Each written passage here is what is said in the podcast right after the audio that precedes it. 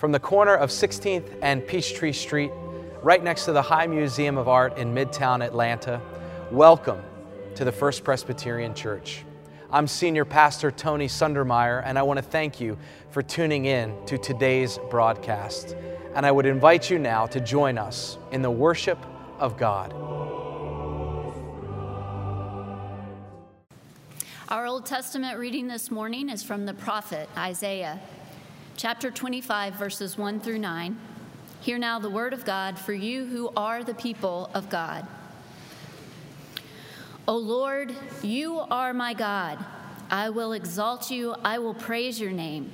For you have done wonderful things, plans formed of old, faithful and sure. For you have made the city a heap, the fortified city a ruin. The palace of aliens is a city no more, it will never be rebuilt. Therefore, strong peoples will glorify you. Cities of ruthless nations will fear you, for you have been a refuge to the poor, a refuge to the needy in their distress, a shelter from the rainstorm and a shade from the heat. When the blast of the ruthless was like a winter rainstorm, the noise of aliens like heat in a dry place, you subdued the heat with the shade of clouds and the song of the ruthless was stilled. On this mountain, the Lord of hosts will make for all peoples a feast of rich foods, a feast of well aged wines, of rich food filled with marrow, of well aged wine strained clear. And he will destroy on this mountain the shroud that is cast over all peoples the sheet that is spread over all nations, he will swallow up death forever. Then the Lord God will wipe away the tears from all faces, and the disgrace of his people he will take away from all the earth, for the Lord has spoken. It will be said on that day, Lo, this is our God. We have waited for him so that he might save us. This is the Lord for whom we have waited. Let us be glad and rejoice in his salvations. This is the word of the Lord. Thanks, Thanks be to God.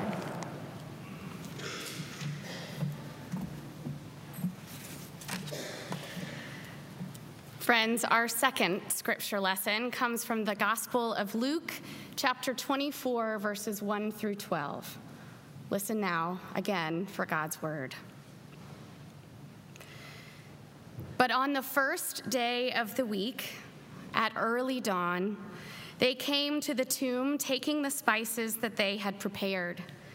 They found the stone rolled away from the tomb, but when they went in, they did not find the body. While they were perplexed about this, suddenly two men in dazzling clothes stood beside them. The women were terrified and bowed their faces to the ground, but the men said to them, Why do you look for the living among the dead? He is not here, but has risen. Remember how he told you while he was still in Galilee that the Son of Man must be handed over to sinners and be crucified, and on the third day rise again. Then they remembered his words, and returning from the tomb, they told all this to the eleven and to all the rest. Now it was Mary Magdalene, Joanna, Mary, the mother of James, and the other women with them who told this to the apostles. But these words seemed to them an idle tale, and they did not believe them. But Peter got up and ran to the tomb, stooping and looking in. He saw the linen cloths by themselves. Then he went home, amazed at what had happened. Friends, this is the good news of the Lord. Thanks be to God.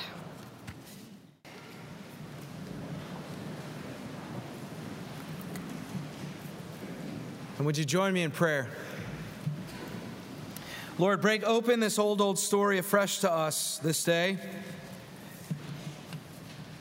And by the power of your Holy Spirit, would you meet us and change us, transform us to be different people than those who came into this sacred space in this sacred hour? Even to be more like your Son, Jesus the Christ. It's in His name that we pray. Amen. Well, I think it happened during my first year of ministry here at First Presbyterian Church. I was, I was in the robing room right off to my right here, and I was preparing for the 11 o'clock service. The door was open so I could hear people coming in, finding their way to their seats, when all of a sudden I heard someone yelling. And so I hurried into the sanctuary, and there was a man who came off of Peachtree Street, who came down the center aisle, who made his way up these chancel steps, stood right here next to the pulpit, and he started preaching.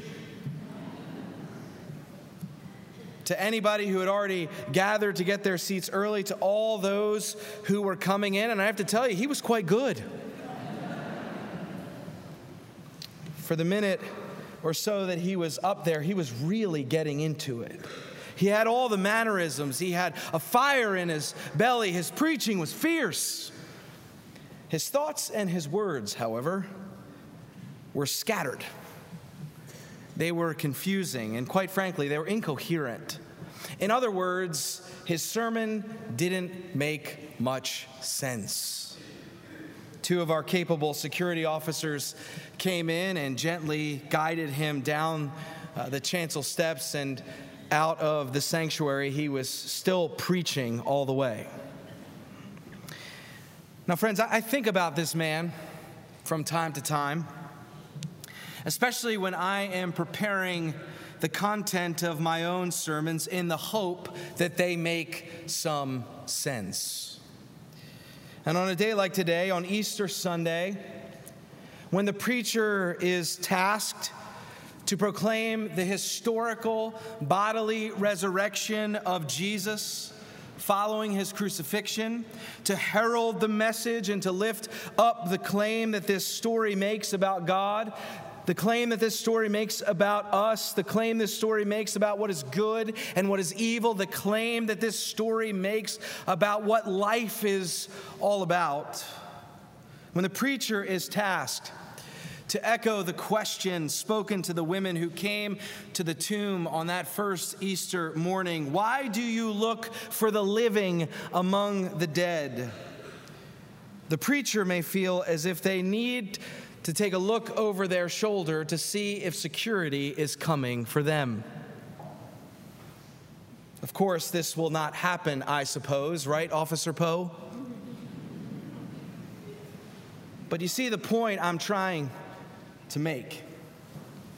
There is a certain strangeness, there is a certain level of incoherence and dissonance that emerges when the Easter story is told to people who pride themselves on thinking clearly and rationally.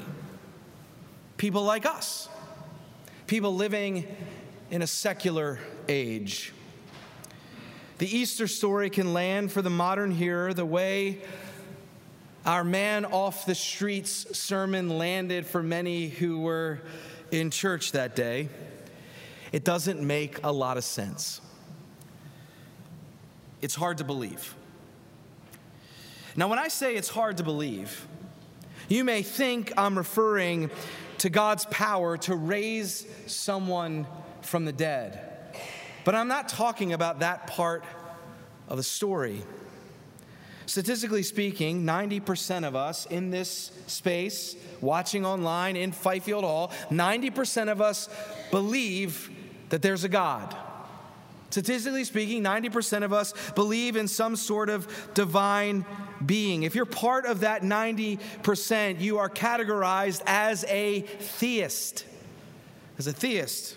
And most theists posit that God had something to do with how the universe and our world and how life itself came into being. And so, whether you believe in the Big Bang, or whether you believe in evolution, or whether you believe in six day creationism, or anything in between, if you are a theist, chances are you believe that God had something to do with this. So, as a theist, it stands to reason that this same God that had something to do with the establishment of the universe could also possess the power to raise one single solitary human being from the dead. Right? Look around. Look at Atlanta in bloom. Look at creation itself, raising someone from the dead for this God who had something to do with all that we see, all that we experience. That's easy. Raising someone from the dead for a God who has something to do with the created order is not that far fetched. It's not hard to believe when you consider when you consider rather that that you're talking about a God who had something to do with the origins of life itself. Rather, what can be difficult to believe on a day like today, what might seem strange, what sometimes doesn't make a lot of sense for so many of us living in a secular age, is that this same Creator God who raised Jesus from the dead is actually historically involved and present in your life. That this same God is active in the life of the world. Theologian Karl Barth once said this of preaching. I think we can expand it to also say that it relates to faith as well. He said that, that faith happens, preaching happens in the context of one urgent question Is it true? Is God present? The Easter message is that as an act of divine will, God raised Jesus from the dead to reveal to the created order where God is determined to stand. God is determined to stand with the living. Why do you look for the living among the dead. He is not here, he is alive. In other words, Jesus is determined to be among the living, which also means that Jesus is determined to be among us. There is a, a man in our congregation who grew up Amish Mennonite. That's actually a thing.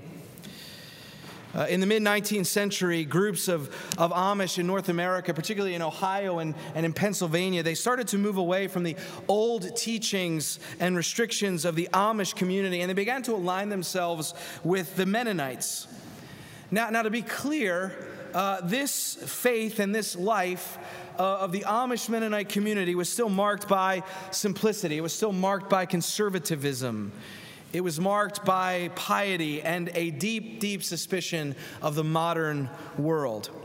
Uh, this man, who's a member of our church, his name is Richard, and he grew up in, in rural Georgia as part of one of these faith communities. And he attended, in his growing up years, a church run school.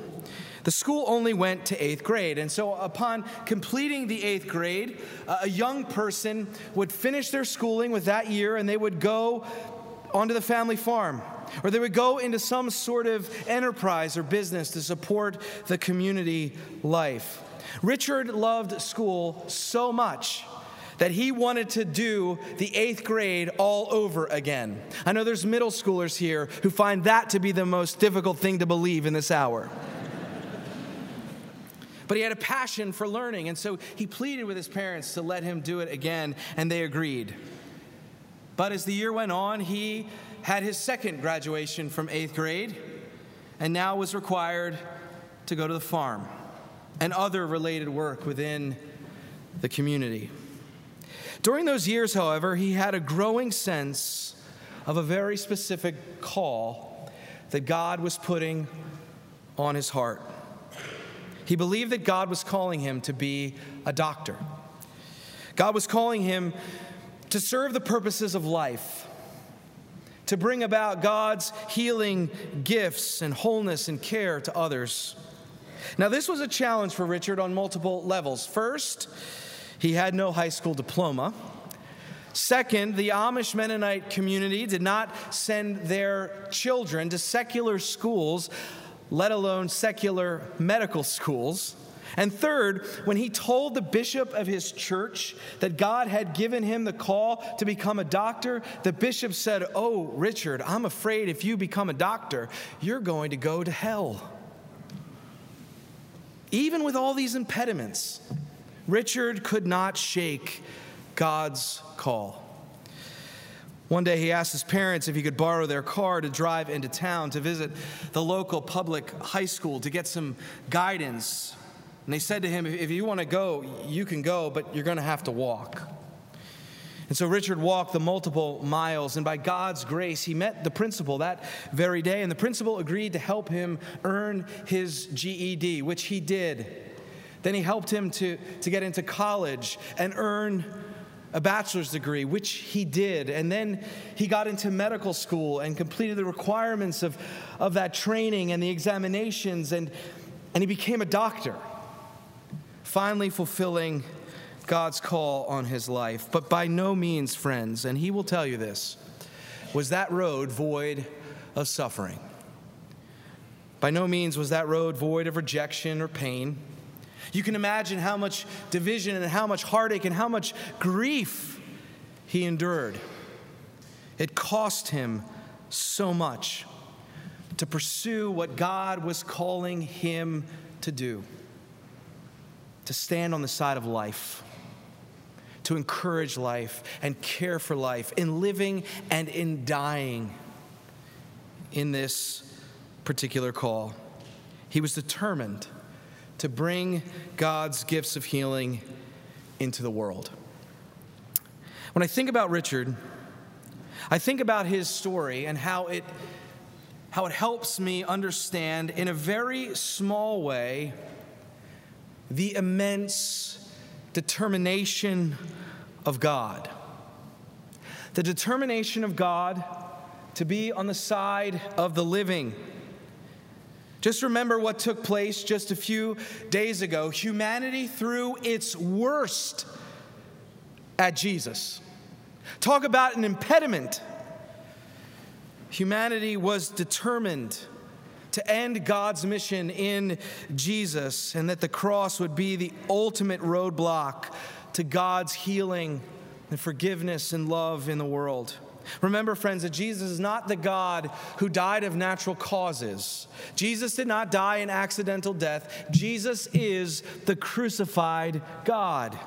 He plays that part in history, taking on our sins and the sins of the world made manifest in our desire to be God, to replace God with our own autonomy and our desire to reign supreme over others. If you were here on Good Friday, you talked, uh, we heard uh, the word proclaimed, and, and we talked about how the cross represents supremacy narratives that we create that creates a hierarchy of God's favor or a hierarchy of privilege in the world. That somehow in God's created order, we can upset that kingdom and upset that order and replace it with our own and create a caste system and say, You're here and I'm here. Friends, all of that, all of that, Jesus took on the cross. He takes on our sin and he is rejected and he is despised. He suffers and he dies for the sake of God's call on his life. It's a call that will lead him to a cross. It is a call that will lead him to a dark, cold tomb. But on the third day, on the third day, God raised him from the dead and thus declares to you and to me See, I stand on the side of life. I tear down crosses and I empty tombs. And I'm calling you to do the same.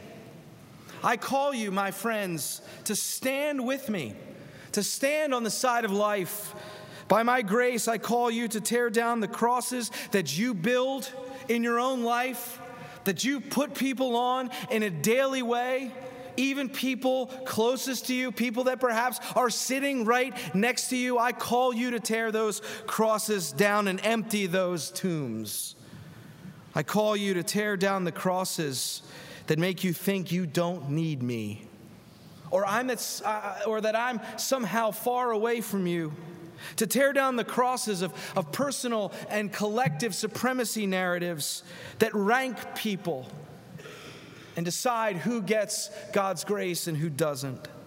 To tear down the crosses in which you hang yourselves, the ones you fashioned with your own hands and then put yourselves on, believing that somehow you don't deserve the life that I, the Lord your God, want to give you. Life, as Jesus said, to the fullest extent. Allow me to close with this. Throughout our Lenten season, we have explored the scriptures and we've reflected on the places and the people with whom God stands. And as we read the scriptures, we discovered that God stands with the poor and the oppressed. We discovered that God stands with the widow and the orphan. We discovered that God stands with children. We discovered that God stands with the stranger. And we discover that God stands with those who suffer. The biblical witness is clear, friends. God stands on all counts. God stands with these and for these in a preferential way. And if we want to befriend God, if we want to call ourselves Christian, then we have to stand there too. And on this Easter Sunday, we have considered one more claim that in resurrecting Jesus Christ from the dead, we acknowledge that God stands on the side of life, which means, friends, that God stands with you. With you in this very hour. God stands with you no matter who you are, no matter what you've done, no matter what you've left undone, no matter if you have faith that can move mountains or doubts the size of mountains. You and I are called to do life with God, knowing that in the resurrection of Jesus Christ, God desires to do life with you. To be sure, this life is no simple affair. It is a daily discipline. It's marked by prayer, it's marked by worship, it's, it's marked by choosing to participate in a community ethic and a community life of sacrifice, of learning, of service, and ultimately of love. It's a daily discipline to receive, like Richard did, God's call, and despite the impediments that come to us, to continue to press on by God's grace. It's a daily discipline to participate with God in tearing down crosses and emptying tombs. But this, friends, is life the way it was meant to be lived. It's the life that God intends for us. And this life, and those who live it know this to be true this life is our joy. It's our joy. For Jesus is not to be found among the dead. He's to be found among the living. He is to be found among us. So, my hope and my prayer for each and every one is to discover his presence again, or perhaps for the very first time in your life, to encounter the resurrected Christ in a real transformative way. May we all know that Jesus is alive with us and for us, forgiving us and loving us and leading us and calling us to stand where God stands. For that place is life itself. Why do you look for the living among the dead? He is not here. He is alive and he stands with you. Amen.